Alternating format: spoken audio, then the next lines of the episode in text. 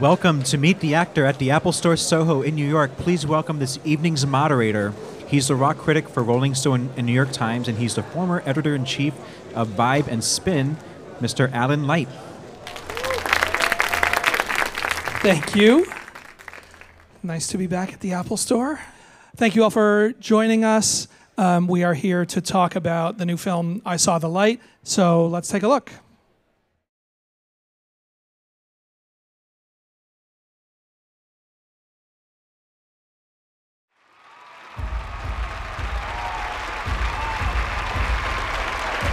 Let's give a rousing welcome to Mr. Hank Williams. All right, boys, let it roll. Hey, good looking. When he first came to see me, he played some songs he'd written, and I offered him a contract right then and there. Cooking something up with me. Most of the time I do. Said, hey, sweet baby. Congratulations. You have a son, Mr. Williams. He's going to have a real dad, not like it was for me. It's a brand new recipe. You drinking like a fish tonight. What are you writing, Hank? A little poem of the Lord. Why don't you write me a poem? I might have to get to know you a little better. There's a lot of speculation about the hard lives that folk singers live. What do you mean hard? You go out on the road and you sleep with a different woman every night. I need you with me. You think you can treat me right then? I can try. Business is tough on marriage. Marriage is tough on marriage. You're barely even here. You're barely even a father now. Boy, I'm a professional at making a mess of things.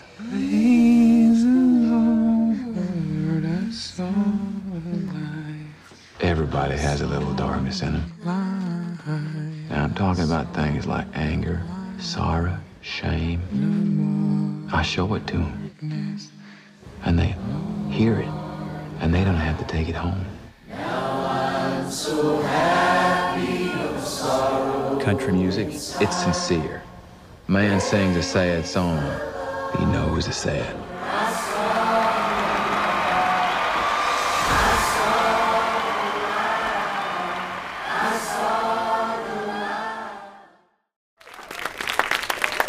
Everybody, please welcome to the Apple Store Tom Hiddleston and Wrenn Schmidt.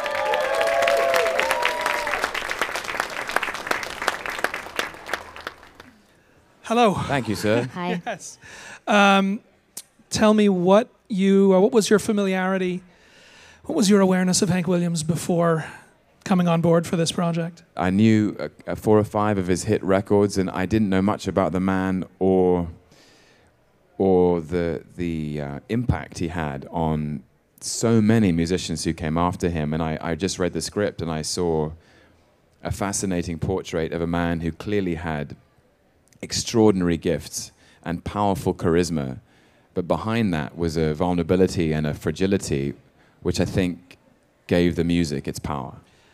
And Wrenn, though we perhaps know you from best from the Atlantic City uh, Boardwalk Empire uh, location, you did grow up south of the Mason Dixon line. So I, I did, but my parents aren't from there. Okay. My my my dad is from Kansas and my mom is from New York State. So I wasn't that familiar with Hank Williams until I became a part of this project. Other than I think kind of his big hits that everybody knows, like "Hey Good Looking" and "Cold Cold Heart."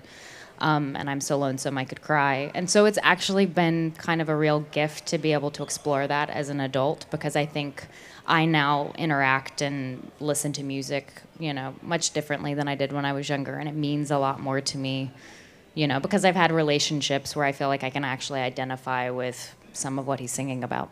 Yeah. there are other great artists. There were other great country artists. Why is it that this guy holds this power that, that nobody else does? It's it's it's a question that continues to be answered, I think, um, and I think it's that again. It's the tension between his macho charisma. His, his he was clearly an electrifying on stage. He was rebellious. He was mischievous. He was witty and funny and energetic, a real star. But but that actually it, it, he was in real pain in private, and and that tension I think is what has fascinated people. And uh, what certainly was must have been the most daunting part of all of this was not just agreeing to play this part and take on an acting role, but to take on a singing role and to actually perform these songs as the voice of Hank Williams.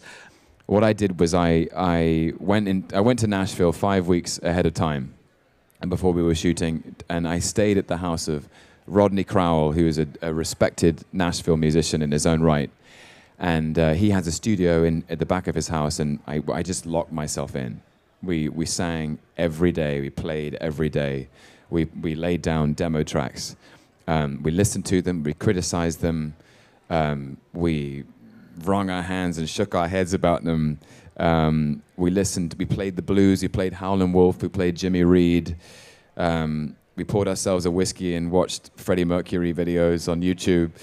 It was a long, it was a long uh, journey of uh, with with much bloodshed and, and sweat and sleepless nights, but it was joyful as well.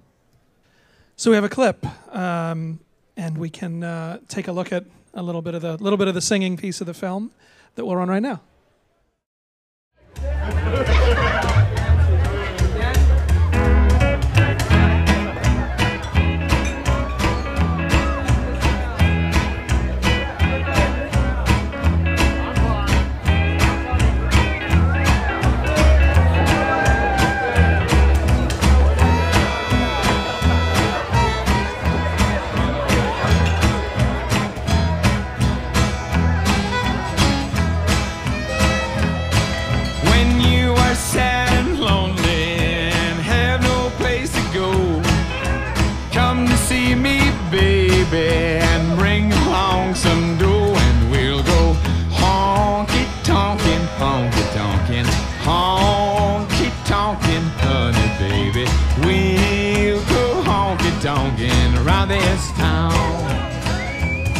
Much you got there, Miss Lily? I'm under no obligation to you. Ah, well, that goes both ways, huh?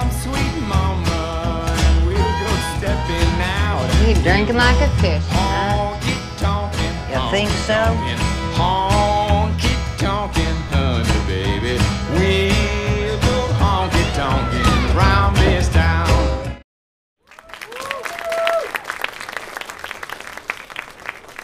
Hiddleston sings Hank Williams, honky tonkin'. Um, so as we got a little bit of a taste in that scene too, another part of this film is the uh, another part of the Hank story or the relationships to the to the women in his life. Um, Wrenn, talk to us a little bit about your uh, your role in the film, uh, what who Bobbie Jett was, and how she figured into into all of this and, and into the into the Hank story. Sure. So um, I feel like Bobbie Jett is kind of the, the woman that is fairly unknown, um, who Hank had a relationship with in between his first and second marriage. And I think I'm correct in saying he was still married to Audrey when they met. Yes, Um, Technically, yes, technically still married. Um, they met at a party at the house he was living in with Ray Price. Um, and then they kind of had a, I think, a very heated but short lived relationship that resulted in a child ultimately, but was also cut short by the fact that Hank Williams saw the beautiful Billie Jean at a concert. And I think the rest is history there. Um, she is a person kind of puts herself out there when she's pregnant and says like hey let's make a go of this and i think a little bit as a person that's really kind of you're taking a huge risk um, and because it's true to history i don't think i'm spoiling anything here but he ultimately kind of shuts that down and it's it's heartbreaking you know, if there's a parallel narrative to the to the narrative of the songs in the film, it's certainly these relationships with these women, um, from the mother through the wives, through the relationship with Bobbie. Um, what did you, uh, you know, what did you find in thinking about Hank Williams and his his human interactions and and, and especially his the, the, these these deeper relationships? Marc Abraham's great suggestion throughout the screenplay is that the power of the songs comes from the the volatility uh, of his relationships with women, um, uh, with with Audrey and and with Bobbie and Billie Jean, And with his mother. and with his mother, of course. Yeah, but I, that's really what the film is about for me. Is it's about trying to draw together the music with these turbulent relationships with women, and I, and I think there's a contradiction in him that he clearly loved women so much, but was unintentionally cruel to them, to each of them, because he was afflicted by addiction and his own rebelliousness and his self destructive nature prevented him from any lasting intimacy with them, um, which is tragic in my mind. So we have one more clip uh, to uh, illustrate some of what we're talking about. A clip with Wrenn and with Tom in it uh, to show some of what this these relationships are like. So let's look at that one. How you doing up there, cowboy? Just can't believe this place is yours. For about another hour. I was gonna build a house over by that pecan grove, but uh, that ain't happening now. Well, you'll get another one somewhere else. Somewhere else. I've been there before. It ain't much better. You know, sometimes I wish I was back at WSFA making $12 a week. So, how did you even think about how do you get inside this guy? I mean, all we know really is the public face of Hank Williams. Th- There are a few audio recordings, and I would listen diligently to them to try and find the gaps in the in the the breaks in the character. And there's a couple of, of surviving concerts uh, on an album called The Lost Concerts, where really people have recorded the music for posterity, but the clues for me are in these uh, pieces to the audience between the songs, where he's almost like a stand-up comedian. He's hilarious, and um, he doesn't sound like his radio show uh, performer at all. He's he's sort of doing bits. He's mocking his bandmates, and he's um, sending himself up, and, and he's very very funny. Um, and I, I found his wit and his sense of mischief. I was like, there's a there's a key in there somewhere. For for both of you, I ask, having lived with this guy and this idea for all of this time, um, you know, what do you what do you feel like is the thing that you took away? What is the what is the Hank Williams that you took away from this project?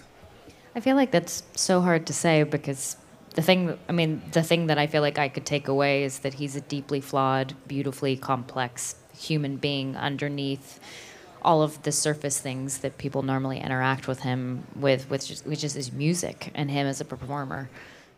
I think I think that having made this film and and and thought so much about Hank, lived tried to live inside his shoes and tried to get inside his heart. Um, the thing I learned about I, I, I, Hank has taught me so much about um, the fragility of artists.